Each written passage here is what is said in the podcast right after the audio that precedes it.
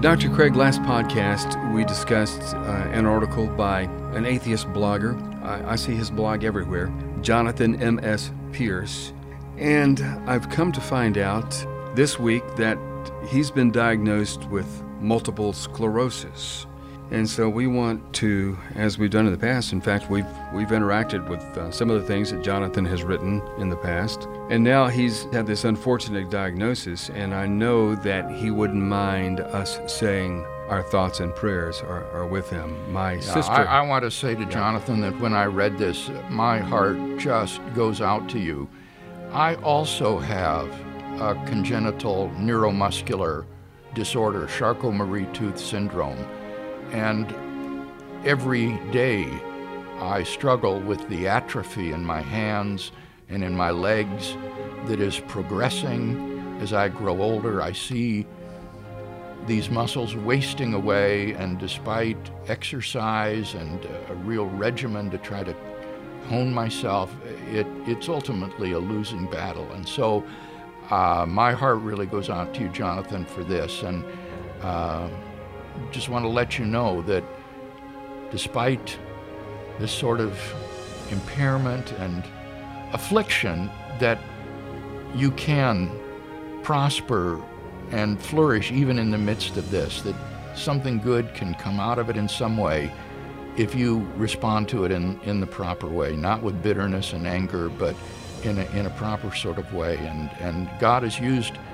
my neuromuscular disease in my life to mm. shape me very much into the kind and of person that I am today. It, it has affected me emotionally, intellectually, physically, and, and so there can be something in this that God can use in your life too, if hmm. you will let Him.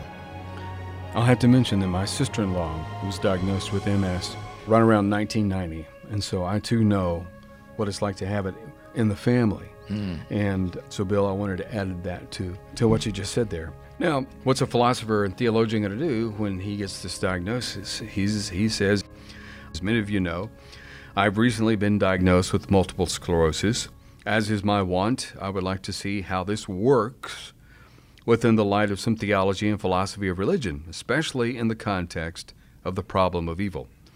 The problem of evil, it is, of course, how we understand the nature of suffering in terms of an all loving, all knowing, and all powerful God.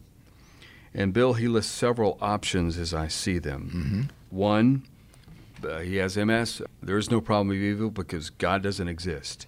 Number right, one, and that's certainly uh, one option, the atheistic option. Um, that's not the one that we would prefer. This is an option that I think confronts the problem of good. That is to say, it may make it easy to understand how there can be pointless suffering in the world, but it doesn't explain how there can be actual moral good and evil in the world, because on atheism there is no absolute standard of moral um, good and evil.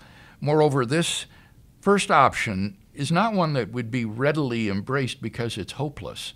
It offers no hope for the person who's suffering from an illness or a terminal condition. Um, this is basically an option of despair. And, and so let's hope that that first option is not the correct one. Number two, God exists, but is the philosopher's God, the God of the deist. This means that he does not get involved in the goings on in the earthly dimensions. That I have multiple sclerosis, or people die of cancer, or people die of malaria, or in wars is seemingly irrelevant to him. Right. Now, this one I think is also uh, not an option that one would um, readily embrace. If God exists, God is all good. He is the paradigm of moral value. And therefore, it's very difficult to see how a deist God could be real because a God to whom the suffering of his creatures is irrelevant, a God who is indifferent to the suffering of people, would not be all good.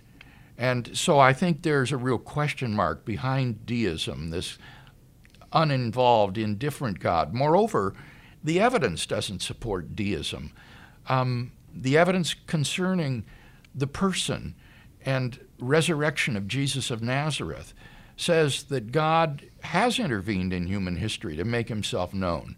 And by raising Jesus from the dead, he's given us a foundation for hope that death is not the end um, and that there is hope for the future despite the infirmities of this life. So I think that deism also confronts problems which make it a less preferable option. Option number three, Jonathan says, God exists, but it appears that he doesn't like me very much. This might be because I'm a bad person or because I don't believe in him and am thus a bad person, or both. Either way, he has knowingly allowed me to develop this condition. The condition developed naturally, but he didn't see it as necessary or good to stop it in any way. This is the truly despicable view that people suffer because they deserve it. That you're bad, and that's why this suffering has come upon you. This is, in fact, the view of, of Hinduism and other religions that believe in reincarnation. The reason that the apparently innocent suffer is because they have done evil in the previous life, and now in this reincarnated life, uh, karma is dictating that they get their just deserts for what they did in their prior existence. And the Bible clearly repudiates this sort of view. When uh, the disciples came to Jesus asking about a man whom they confronted who was blind from birth, they said to Jesus, Who sinned, this man or his parents, that he was born blind? Hmm. Now, there they thought either the blame was on the man because he was a bad person, as Jonathan says, or his parents sinned. That somehow um, it was handed down to him from a previous generation.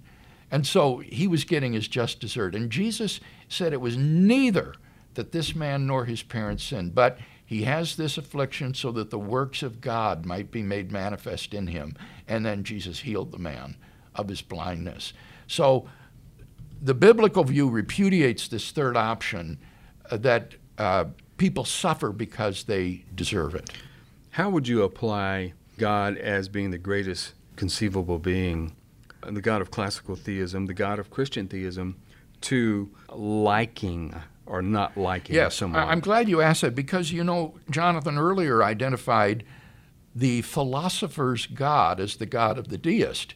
And I would repudiate that identification immediately.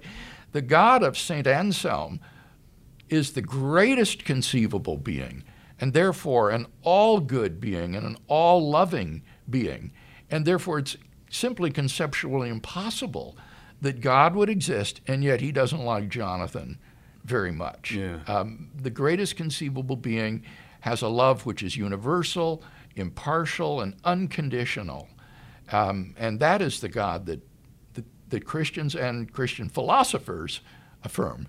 Uh, there's a difference between God liking us and not liking some of the things we do. I of know course. He doesn't like some of the things that I do. I'm, right. I'm pretty sure. And, and this isn't to say that sometimes yeah. our suffering is due to the consequences of our foolish and, and evil activities. Someone who starts mainlining heroin, for example, is going to suffer terribly yeah. as a result of that. So it is true that actions have consequences, but it is not true that um, everyone who suffers does so because he's a bad person or he deserves it. Uh, number four, he says, this is very similar to the last one, but he has knowingly planned for me to develop this condition.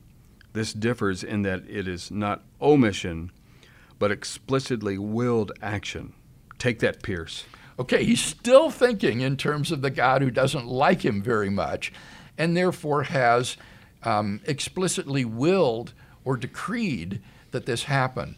Now, I do agree that God is sovereign and that everything that happens in the world happens either by his direct will or permission. And so, in that sense, God has willed to create a world in which he knew that Jonathan would contract multiple sclerosis at this point in his life, just as he knew that I would be born with Charcot-Marie-Tooth syndrome. So these are within the will of God. But he doesn't do it out of some sort of vindictive motive. Take that, Craig.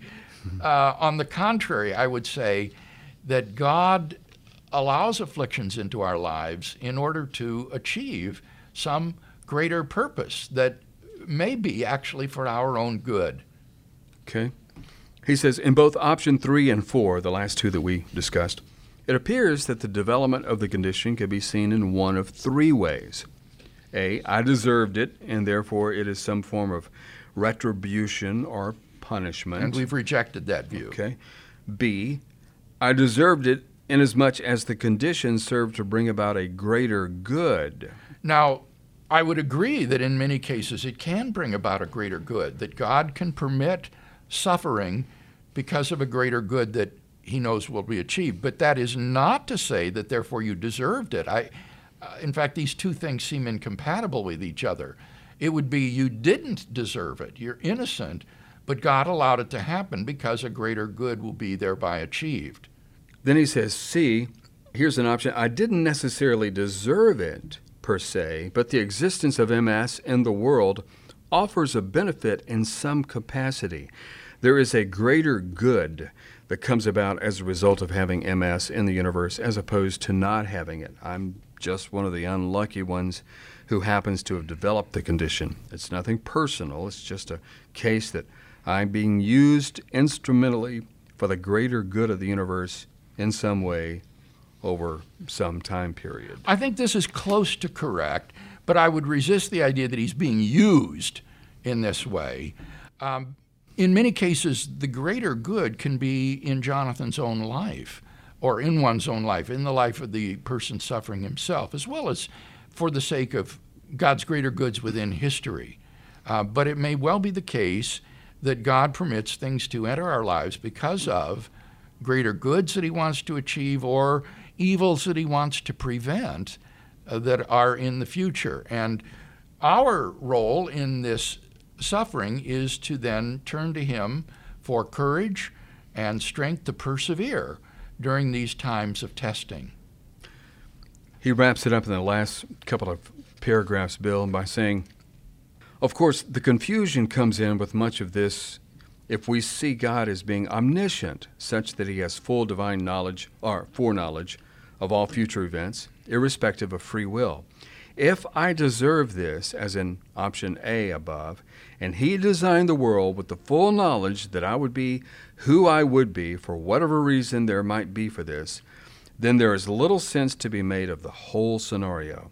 It appears to be a case of setting a test for humanity, but has full knowledge of the results of the test. So, what, I wonder, would be the point of setting such a test. And again, I think Jonathan just needs to let go of this idea that he deserved this. Uh, the assumption here is that he deserved this suffering somehow. And that just isn't the Christian view. Uh, as he points out later on, he's no worse a sinner than many others uh, in this world, and, and there's no reason to think that God has singled him out for special punishment. But as I shared earlier, Kevin, I would rather not have this neuromuscular syndrome that I have. But it is incredible the way God has used it in my life. Because of it, I had no proclivity for athletics as a boy. And therefore, in order to find some measure of self esteem and success, I threw myself into academics. This was where I could succeed and where I could feel good about myself. This was when I was still a non Christian. And God has used this to channel and guide my life into the sort of ministry and career path that I have today. And so great, great good has come out of this, not only in my life, but in the millions of lives that have been impacted through the ministry of reasonable faith in, in turn. So don't despair when these things happen. God, in His foreknowledge, can know how great goods can come out of this affliction for both you and for others. Bill, do you mind if I ask if you've ever been through periods in your life where you spent time asking God to remove this from you? Oh, yeah, I, I did. I prayed for healing, and sometimes well meaning Christians on speaking trips will come up to me and ah. say, May we pray for healing for you? And they'll lay hands on me and hmm. pray that God would miraculously heal me, mm-hmm. but he doesn't mm-hmm. and hasn't. And I identify very much with the Apostle Paul when he talked about this thorn in the flesh that afflicted him. And he said, I asked God three times to remove this from me. And God's response to Paul was so interesting. He said, My power is made perfect in weakness, uh, and therefore my grace is sufficient for you. And Paul said, I will therefore all the more gladly boast of my weaknesses, mm. that the power of Christ might rest upon me. And that is my attitude and affirmation as well. I, I can rejoice in my weakness because in, in Christ, the power of God then rests upon me and works through me. Uh, how Jonathan ends up his okay.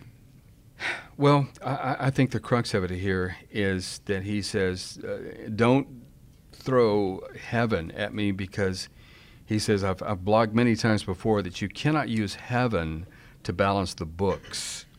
At least it cannot be used as moral justification unless the theist wants to adhere to moral consequentialism.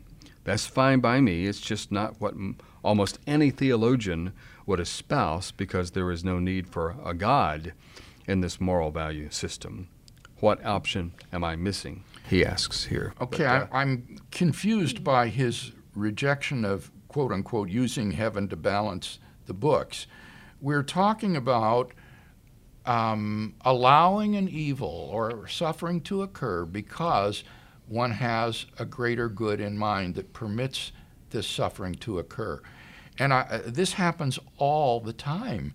Kevin, when we take our children to the dentist and allow him to inflict pain upon them because of some greater good that will come out mm-hmm. of it. Mm-hmm. Or when a, a medical first responder arrives on the scene of a mass shooting, such as in the Las Vegas shootings, they will pass by people ble- bleeding and dying on the ground because in performing triage, they know that by attending to those who have a better chance of survival, more lives will be saved than if they undertake to save every suffering person that is shot and dying in front of them. They allow someone to die a horrible death because of the greater good of saving even more lives. Now, that doesn't make them a moral consequentialist consequentialism is the view that an action becomes good if it has good consequences. And here one isn't claiming that. One isn't saying that the action is good because it has good consequences. You're simply saying that an, an act which is evil and, and um, is not good can be allowed to happen because of a, a greater good that might be in view and so I think that's unobjectionable. And he doesn't have really any objection to it. He just says theologians don't espouse it. Well, I do uh, espouse the view that God permits suffering and evil in the world because of his overriding purposes, which he aims to achieve. And one of these will be eternal life and a home in heaven. And when we go to be with God, the suffering of this life will shrink by comparison to the eternal life we will enjoy with Him to literally an infinitesimal moment. And we'll look back and say, I would go through it a million, million, million times over to know this joy and this happiness.